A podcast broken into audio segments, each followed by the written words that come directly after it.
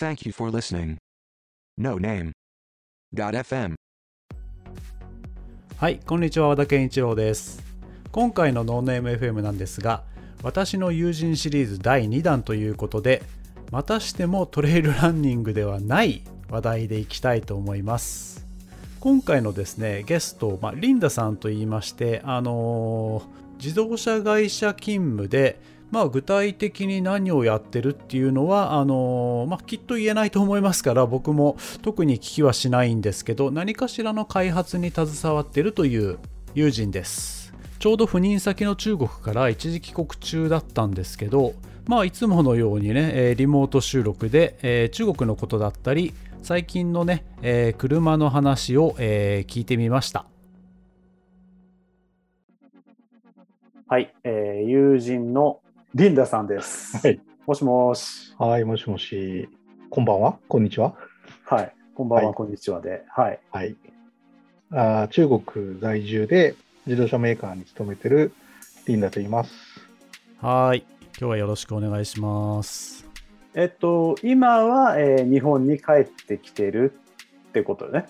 あそうですね。中国で何をしてる？えっとね、まあ、いわゆる車の開発ですね。あの日系メーカーの、まあ、中国開発拠点があって、うん、まあ、そこで中国で生産する車の、まあ、開発をやってますね。うん。中国ってそのどんなどんな国？過ごしやすい国？あまああの中国はですねでっかい国ですね。でかい。あ何がでかいってあのまあ要は何でもある。あの、うん、国自体が大きいんで、まあ、寒いところもあれば、暖かいところもあるし、都市部もあれば田舎もあって、うん、あのまあ、想像してるよりも、まあ、すごく何でもあるし、うん、まあ、日本よりももっとこう劣悪な環境もあるし、うん。まあ、なんかなんせ幅広いですね。うんそのなんかちょっと我々がこうイメージしている中国っていうのは、もう道路にもう大量の自転車がこうブワーッと走ってるようなあれではないさすがに今は。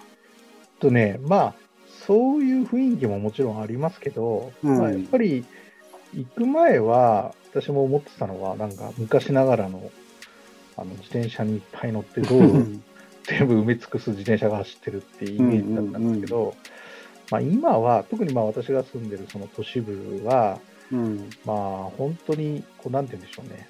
進んでるというか、うん。まあ、例えば自転車ももう、うん、あの電動アシスト付きがほとんどだし、うんうんうんうん、昔はねなんかこうママみんなママチャリというかなんか必要者しか走ってないイメージなんですけど、今はもう本当に何でもある。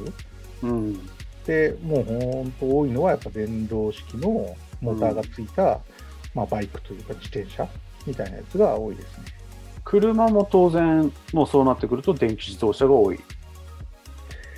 うん。まあ多いか少ないかでいうとまだまだガソリン車が多いですけど、うん、特に都市部は今は、えー、公共交通機関は、まあ、ほぼ電気自動車タクシーバスああバスも？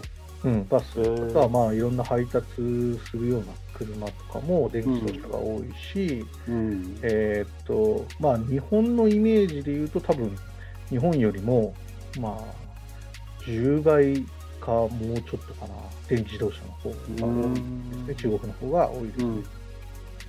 確かテレビで見たような気がするんだけど、あの中国は、えっと、何？内燃機関で動くエンジンで動く車のそのナンバープレートを新規で取るっていうのが何かこうもう今難しくなってるっていうのをなんかなんかでテレビかあそうですね、あのまあそれは地域によるんですけど、まあ、いわゆる都市部、まあみまあ、日本の人がまあ一般的にこう思い浮かぶような名前に出てくるような都市は、うん、まあ、あの上上海とか北京とか、広州とか深セン、うん、まあ、そういったあのいわゆる都市部はもう今は、えー、ガソリン車でナンバーを新しく取る取るのはすごく難しいですね。で、うんオークションが行われて、その年間限られた枚数のガソリン車用のナンバーが、まあ、う売られるんですけど、まあ、上海なんかは最近だともう、百、百何十万円？日本円にすると、ナンバーのナンバーだけで。ナンバーだけが。へそう、車代は別で、うん。そのぐらい払わないともらえないと。で、一方で電気自動車の場合は、まあ、それが、えーまあ、もうちょっと安い、その、なんて言うんでしょう、まあ、す数万円から数十万円っていう、その、いわゆる登録費用うん。の、まあ、お金だけで買えるので、うん。まあ、新しく車を買う人とか、まあ、家族で2台目を買う人なんかは、ほとんど電気自動車を選ぶっていうのが、まあ、都市部ではほとんどですね。まあ、もちろん田舎に行くと、うん。全然そんなことはなくて、あの普通にガソリン車も買えるんですけど、まあ、圧倒的に都市の方がまあ人口も多いので、うん。まあ、今、そういう場所がまあ多いですね。うん。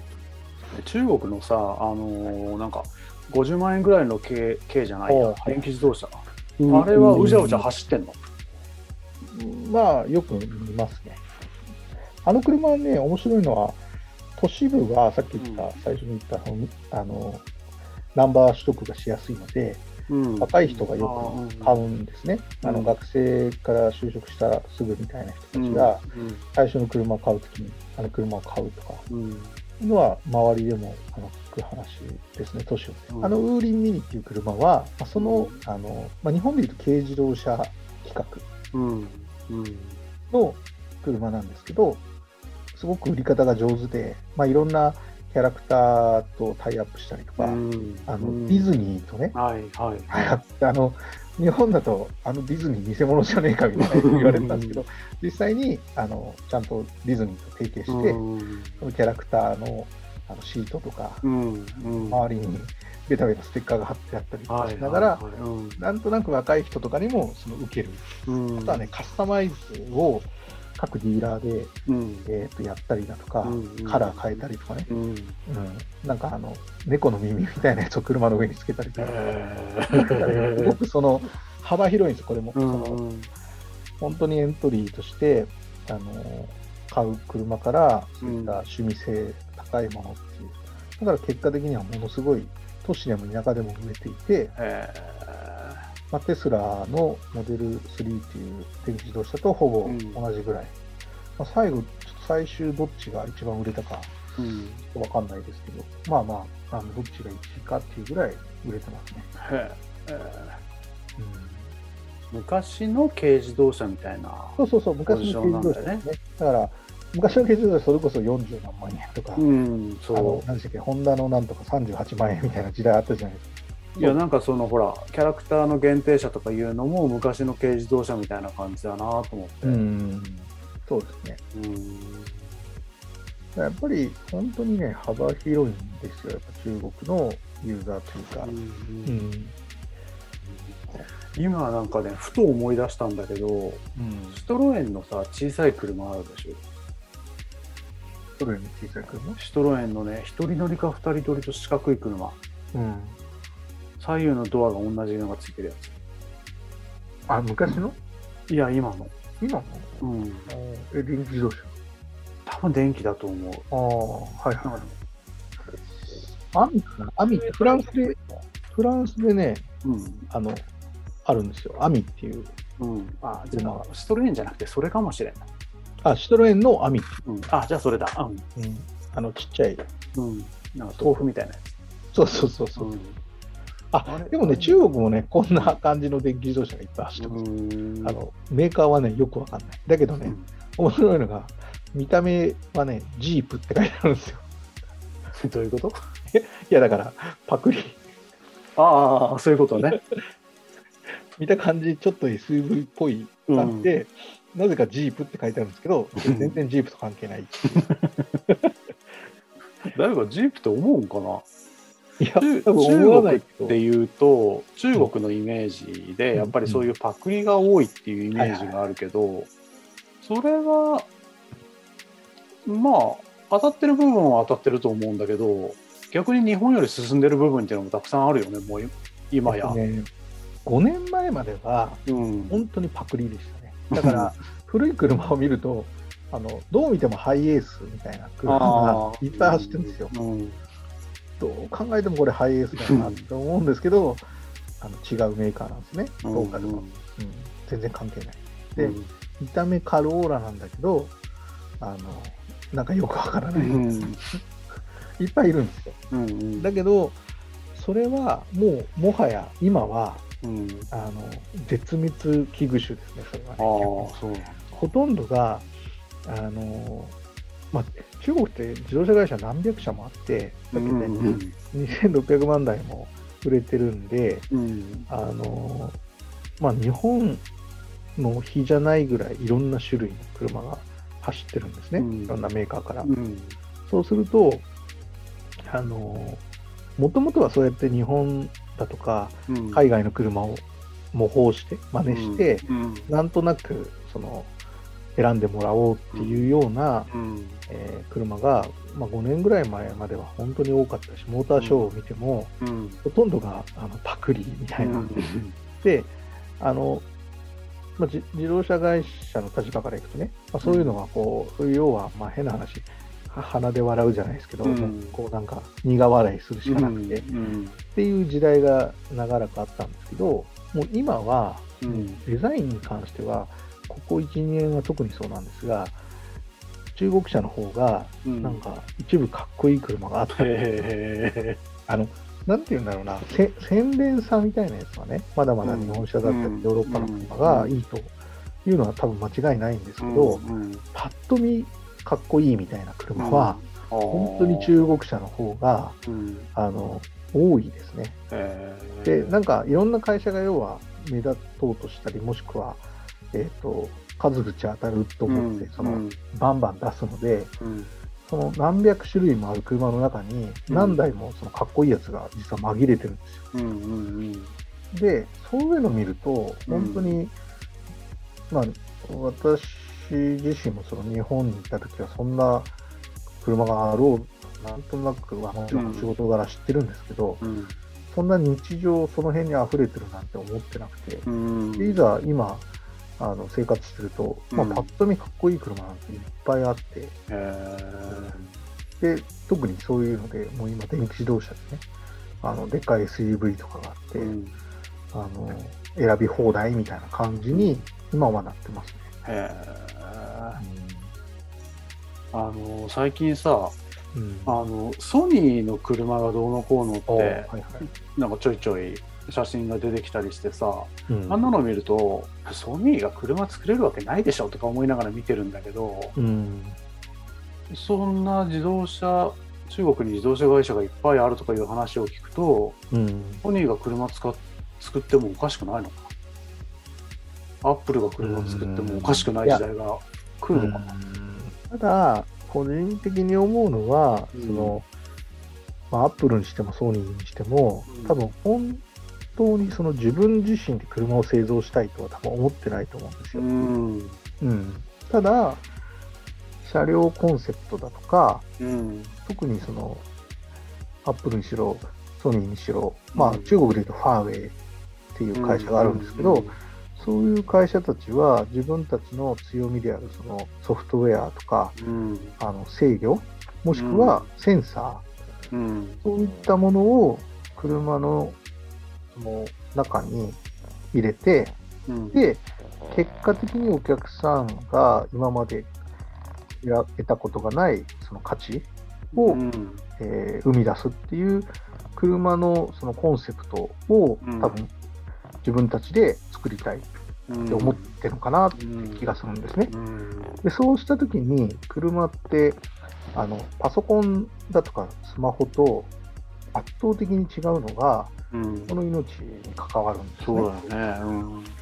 だから、まあ、我々その自動車メーカーとか、まあ、それは中国のメーカーも同じなんですけど、うんその本当に車を安全に走らせる、安全に、えー使える車を作るには、ものすごいそのノウハウも必要だし、あのすごい、こうなんて言うんでしょうね、設備投資というかね、うん。そ装置産業って呼ばれるんですけど、自動車産業は、うん。要はそういった安全性を担保するための部品みたいなやつに、うん。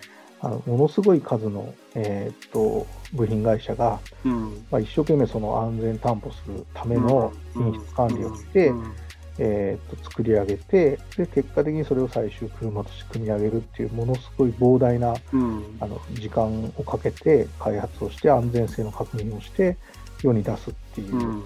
うん。でそれを多分ゼロからやるっていうのはものすごい大変なので、うん。まあ、多くの場合はそういう新しい会社っていうのはほとんどが、えー製造委託をする前提で自動車会社とうん。組むのが多いんじゃないかなと思います。うん。まあ、一方でテスラみたいに自らうん。製造業を始めたね、まあ、あれはもう完全にイーロン・マスクのその自分のあの、まあ、持ってる技術を生かしてうん。車作りに入るまあ、そのもう十何年前に進出して今やっとあのうん。世の中で安全な車って、まあ、あの一部そうじゃないみたいな話もありますけど、えっとまあ、そこまで来てると。でも、うん。ソニーだとかアップルだとかが、じゃあテスラと同じ道を歩むか、うん。多分そんなことは絶対ないと思うんで、うん。おそらく製造委託をする自動車メーカーと一緒に組んで、うん。えーまあ、み自分たちの強みを生かしたうん。新しいコンセプトでお客さんにその価値を与えるみたいな、うん。まあ、なんかそんな風にするんじゃないですかね。うん。まあ、実際ソニーが今あの作ってるというか、その、えっ、と、モーターショーとか、うんモーターショーがまだ出てないのかな、まあ、セセスってあの、うん。で電ななんか製写真が今出てるやつね。とかに出してる車は、うん。えーマグナスタイヤっていうオーストリアのあの自動車製造会社、開発もやるんですけど、うん。あのーまあ、例えばですけど、ベンツだとか BM うん。の一部の車の生産を請け負ってる会社があるんですよ、昔から。もう古い会社ですけど、まあ、例えばそういう会社に、えーとソニーの今出しているそのプロトタイプの車は、生産委託とか開発委託をやっているらしいというのは、うん。まあ、記事で読みましたけど、うん。まあ、例えばそういうところに開発してもらって、うん。製造だけは、まあ、中国の自動車メーカーに製造してもらうとか、うんそういう可能性はあるでしょうね。うん。それが日本のメーカーかもしれない。うん。し、わからない。です。うん。へー電気自動車っていうのは、うん。まあ、電気自動車とかにひょっとしたら関わってるかもしれない人に聞くのもなんなんだけど、うん。電気自動車っていうのは、どうどうなの？そのエンジニア的に魅力があるあの、なんだろうな、あの、エンジンうん。で走る車っていうのは、うん。もともとその、もう歴史も古いですけど、うん。いわゆるガソリンを、えーとうん燃やして、うん。ピストンを、えーまあ、爆発させて、うん。まあ、その、えーエネルギーを回転運動に変えて、それで、まあ、そのタイヤを回す力に変えるみたいな、まあ、だから歯車もいっぱい使ってるし、そのうん。いろんな機構がたくさんついてますよね。うん。うん。で、もっと言うと、その人がアクセルを踏んで、車を動き出すうん。のに、もともとその燃料の噴射量だとか、まあ、そのエンジンの爆発を何回転、まあ、いわゆる回転数、何回転で回すのかみたいなところに、あの要は制御をして、うん。結果的にタイヤが、ま、回るとうん。いうところに、えーまあ、車の速度をコントロールするっていう、そのうん。人間が、うん。ドライバーがあの足から入れた信号を、まあうんいろんなことを介して結果、動くじゃないですか。でも、電気自動車の場合は、やっぱり、えー、とアクセルを踏んだ、まあ、信号をもとに、まあ、そのインバーターっていうその電気うん。を、まあ、電流をどう流すかっていうので、モーターの回転をそのまま、えー制御して、かつ、えーそれをまあ減速して、まあ、あの回転数を変えながらタイヤにつなげるんですけど、うん。まあ、やっぱり、えー、と反応時間でいうとあの、ものすごい速い。まあ、速いって言ってもうん。あの、ガソリン車もそもそも1秒以下 0. 何秒の世界なんですけど、は反応ね。反応のうんレスポンスですね。うん。だけど、まあ、それが圧倒的にやっぱりあの短いので、本当に微妙な世界なんですけど、そのあの車をコントロールしやすい。うんでそれは車の速度もそうだし、加速度、あのどんな風に動かすっていう。うんでそうすると、人が、えー車を動かすその意思というか意図うん。通りにあの車を動かしやすい、制御しやすいっていうメリットがあるのと、うん。うん。うん。まあ、あとは結果的にそのガソリンエンジンを使わないことで、うん。いろんなあの、まあ、ブレーキだったり、ステアリングだったり、うん。車をコントロールするあの装置そのものが、ほぼ電動化されるんですね。はい。で、まあ昔はそのガソリンエンジンを使ってると、その回転を、うん。えーまあ、ベルトから引っ張り出して、うん。例えばあのステアリングの油圧ポンプを回して、うん。で、えーまあ、重い車を軽くうん。あのハンドル切れるようにみたいなことをやってたのが、もう今はすべてモーターを使って、うん。結果的にそのあの制御しやすい状態っていうのがあのできてきてるんで、うん。まあ、それはブレーキもそうだし、回生ブレーキがあって、うん。えーまあ、実際の不圧,、まあ、不圧って、そのエンジンはもともとうん。不圧を使ってブレーキを補助してたのが、全部今はもうモーターを使った、うん。えーまあ、制御に変わってきてると。うん。そうすると、車をドライバーが操る、コントロールするっていう意味合いで言うと、よりそのドライバーの意図通りに車が動くように作りやすい。うん。まあ、ちょっと言葉で言うとなんかよくわかんないかもしれないですけど、まあまあ、そのドライバーが運転しやすい、うん、思った通りに動,、うん。動く車を作りやすい。うん。いうのが最近特にその制御の技術も上がってきたので、うん。あのまあ、車作りがすごく大きく変わってきたうん部分ですね。うん。うん、だからあの私ももう10年以上電気自動車に乗ってますけど、うん。あのやっぱり電気自動車になれるとうん。その運転して楽しいとか、うん。まあ、操る感覚とか、うん。そういう意味でもうん。すごく自分の感性に合う、うん。うん、車っていうそのなんか感覚がもうできちゃってて。へえそうでガソリン車に乗るとレンタカーととかたまに乗ると、うん。なんかすごくこうあのなんだろうアクセル踏んでもすぐに動かないとか、変速ショックがあったり、うん。まあもしくはビューンって走り出すんだけど行き過ぎちゃうから戻すみたいなね、うん。ななんとなくそんなことが起きやすいんですけど、うん。まあ、やっぱり電気自動車に乗り慣れちゃうと、うん。うん、その一体感っていうかね、かっこよく言うと。もちろんそのスポーツカーみたいなやつはね、昔も今も、そういうことにすごく注力して車を作ってるので、うん。あのまあ、よりハンドリングがいいとかね、うん。加速がいいとか、まあもちろんそういう車はガソリン車にもあるんですけど、うん。電気自動車がそういうのを制御で、えー作りやすいっていうのが最近のあの新しい EV では、まあ、言えるかなと思いますうね。んあのー自動運転とかその EV には関係ないけどうん。自動運転とかそういうのよく最近聞くじゃない？はいはい。うん。あれもその EV の方が制御しやすいとかそういうことになる。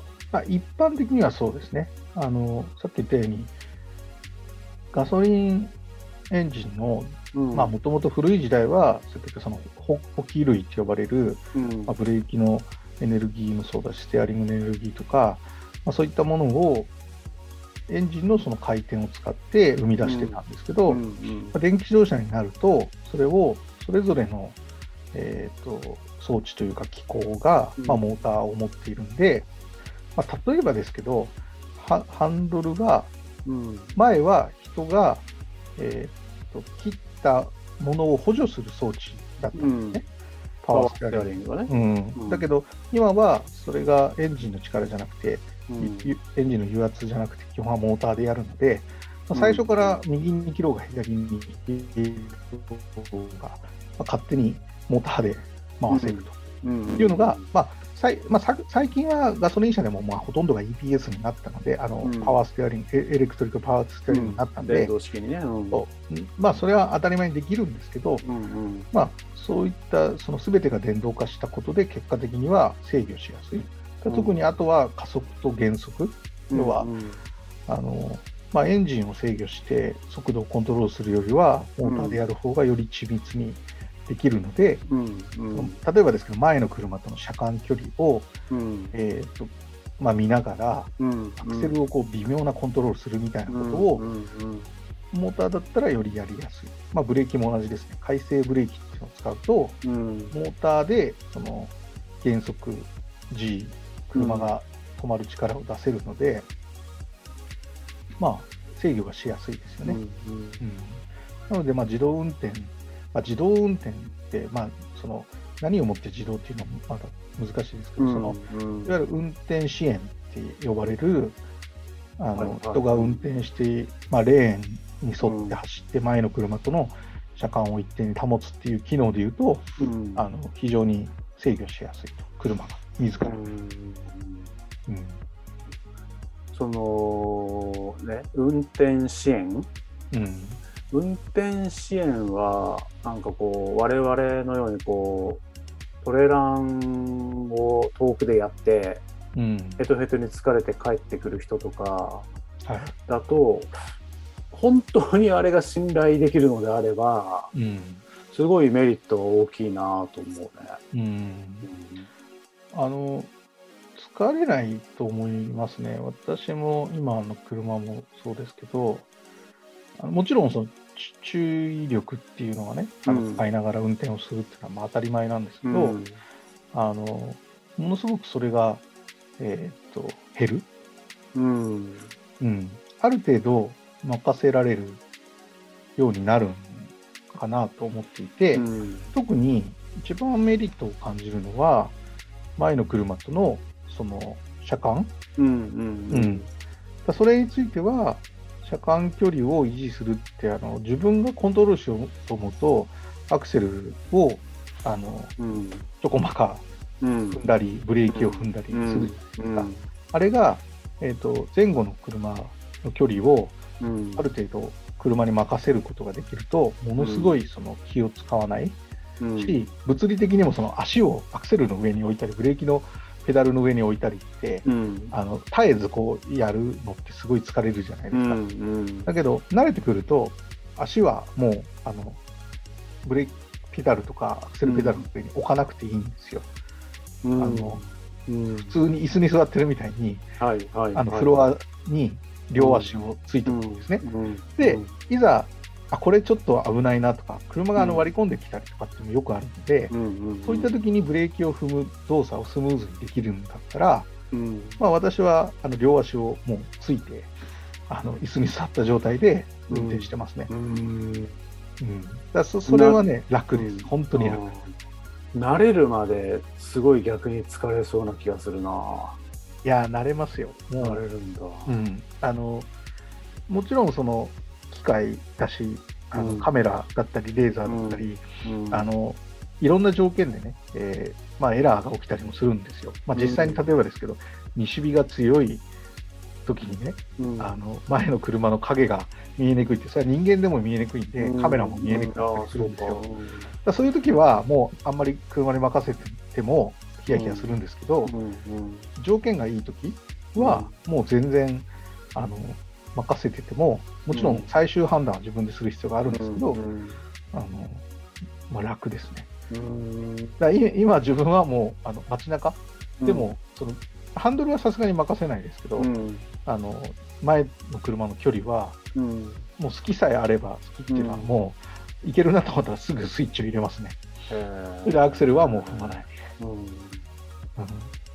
全然楽です。電気自動車よりもそっちの方が興味があるあまあだからそれは別にガソリン車でもついてるんで、うんうんあのまあ、そそういう機能がついてる車を選べばいいだけですけど。ね。うん。うん。まあよくセットで言われちゃいますけど、まあそれは別物です。うん、ガソリン車でもいい制御がついてる車はいっぱい。あうる。ん。そうなんだねうん。昔さ、電気自動車で、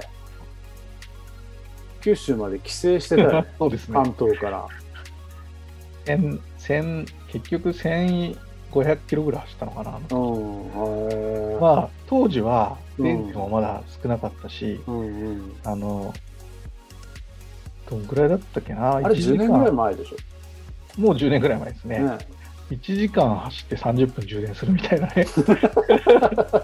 いや、あの、別に、なんだろうな。まあ、ある意味、こう、冒険なんですよ。うんうん要は、あの、自転車でツーリングで回るとか、まあ、うん大学時代やってましたうんけど、感覚的にはそれ。一緒。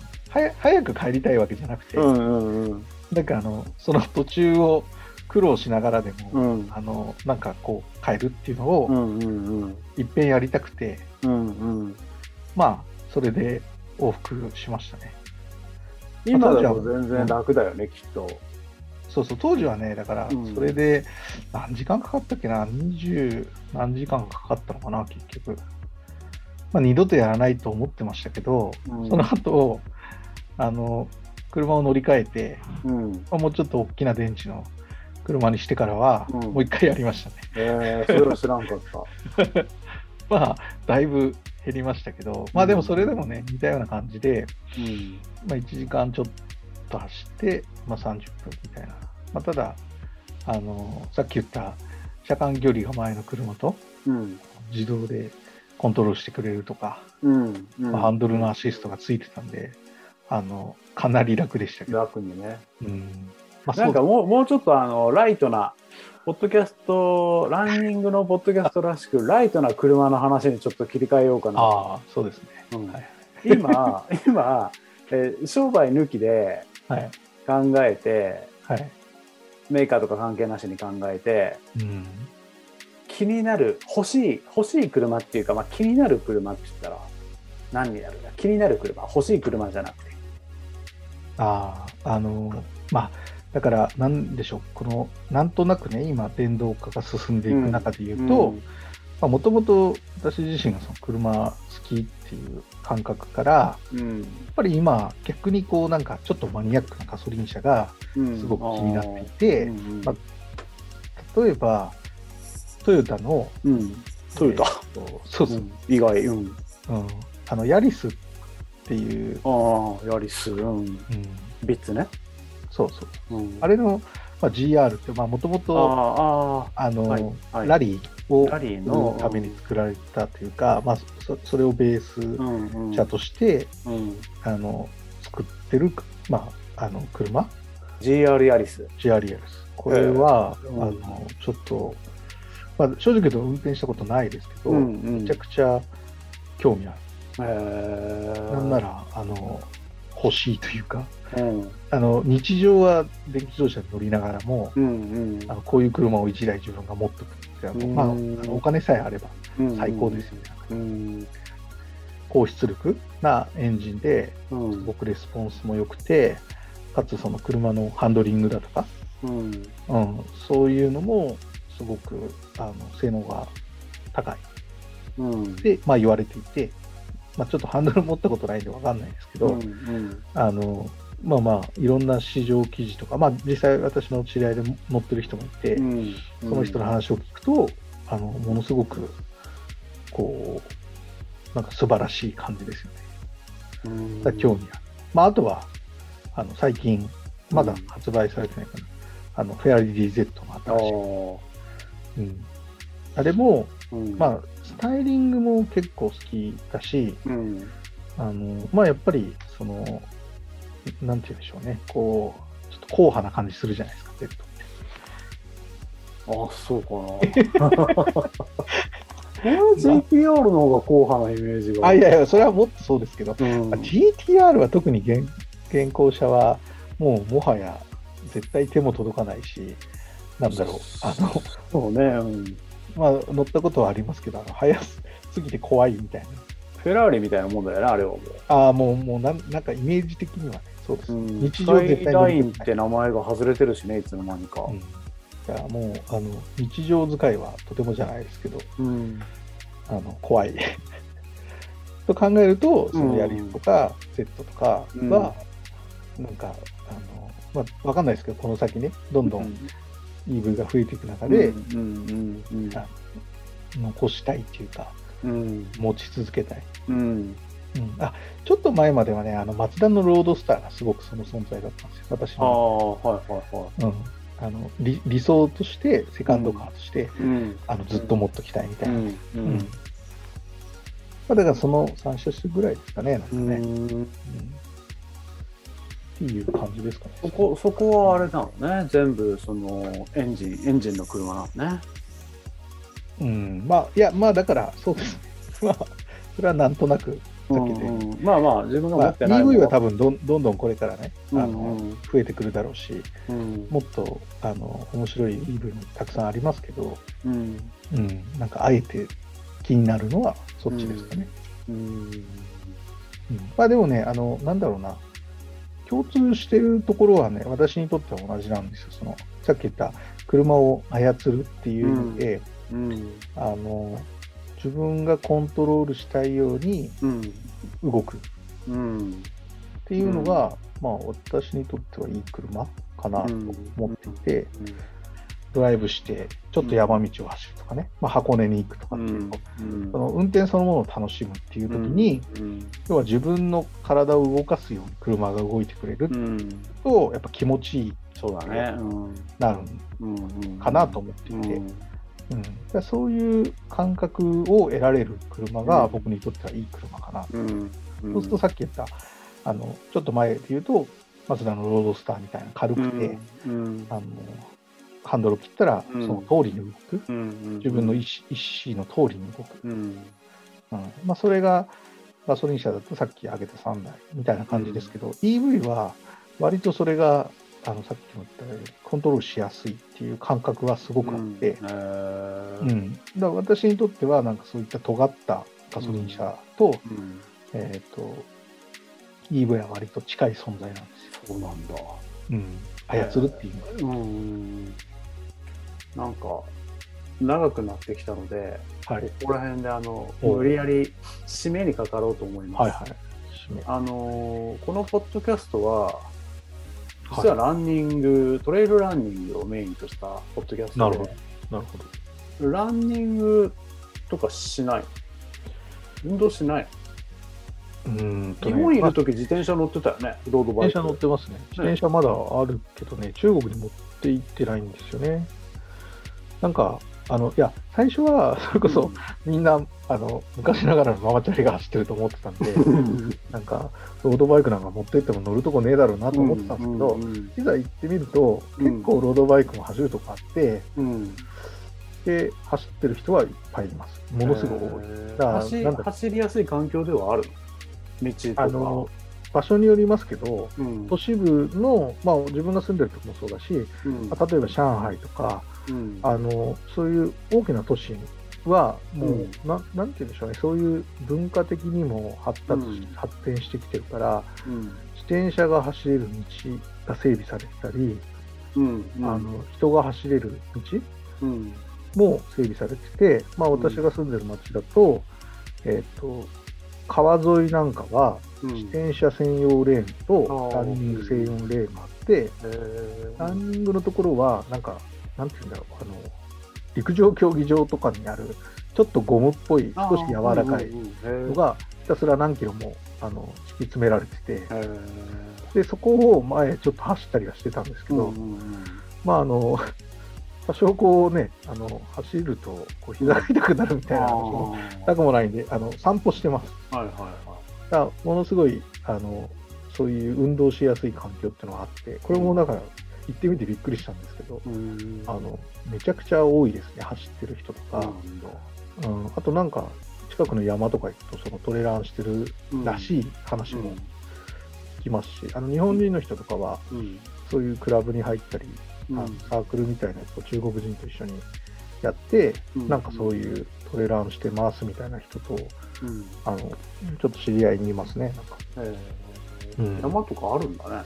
山もありますね、なんかね。ランニング手軽でいいよ。うん、まあ、そうですね。ね、靴売ってるでしょ、中国。あ、そうそう、靴もね、またね、中国理念っていう会社があるんですけど、うん。そこもね、結構いい靴なんですよ。そうなんだ。あの、1個持ってますけど、安いんですけど、うん。あの全然普通のスニーカーっていうか、えうん。ー多分さ、わかんないけどさ、膝が痛くなるのはさ、サイズが重いのとさ、うん。やりすぎなんだよね、多分。ああ、そういうこわわからんけどさ、俺ね、昔、走昔走ってなかったじゃん、そんな。とまあそうですね。でどちらかというと長距離長距離やるなんてさ、意味わかんないでしょ？そうですよね。ねどちらかというと走りたくない人でしたえ、よね。釣りたくない。だってそれは今でも変わらなくて、いつまでこっちに、いつ帰るの？中国に。2週間後かな。1週間後。あはい結構じゃあ長くいるわけね、こっちにね。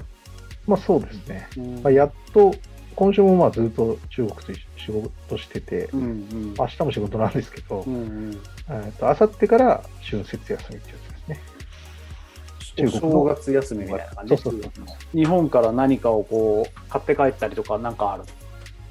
まあやっぱり一番は調味料ですかね。そのうん日本でしか買えない。そういうのあるの？やっぱり、あの、一番買えない、買えないっていうか、うん入手しにくいのが、だしみたいなやつとかね。茅野屋のだしみたいな。ああそういうピンポイントなね。あ、そうそうそうそう。とか、あのーうんわかる。あのなんか、うん。まあ、昆布とかカツオも一応売ってますけど、うん。まあ、なんかあんまりそういうのって日本食屋以外はうん。中国人基本的に使わないので、うん。まあ、スーパーとかでも入手しにくい。うん。あの、まあ、通販とかだと買えるんですけど、まあ、うん。めちゃくちゃ高いし、うん。うん。まあ、あとはなんかあれですかね、その、自分のこだわりっていうか好きな醤油とかね。ああ あの、イメージほら、九州の醤油みたいなうんやつって、うんうんまあ、スーパー、向こうでももちろん醤油はいっぱいありますけど、買えないから、うん。うん俺もアマゾンで買うもん。ちょっと甘いやつとかね。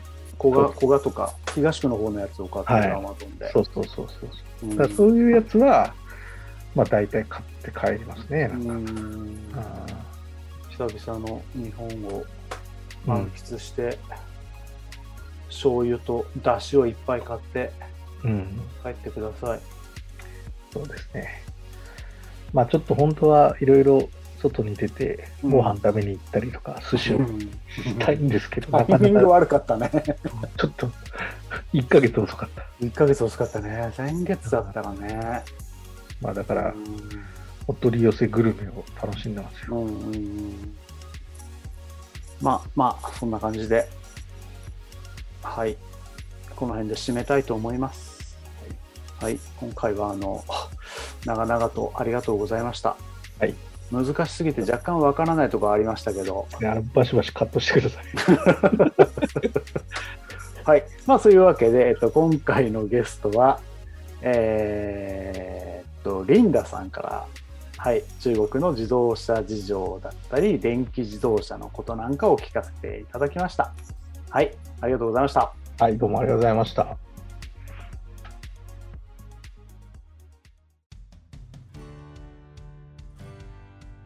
はい、リンダさんありがとうございました。車があの意のままに操れると気持ちがいいっていう話がマウンテンバイクだったりトレイルランニングであのテクニカルなシングルトラックをこう上手に駆け抜けた時に感じる気持ちよさに通ずるものがあるなと思いながら聞いてました。あとはねあのエンジンとかモーターとか効率だとか空気抵抗だとか あのすごい難しい話がちょっとあったんですけどあのオンエアではすいません。あの割愛させてもらいました。次回はね、えー、とまたきっとトレイルランニングの話に戻るんじゃないかと思います。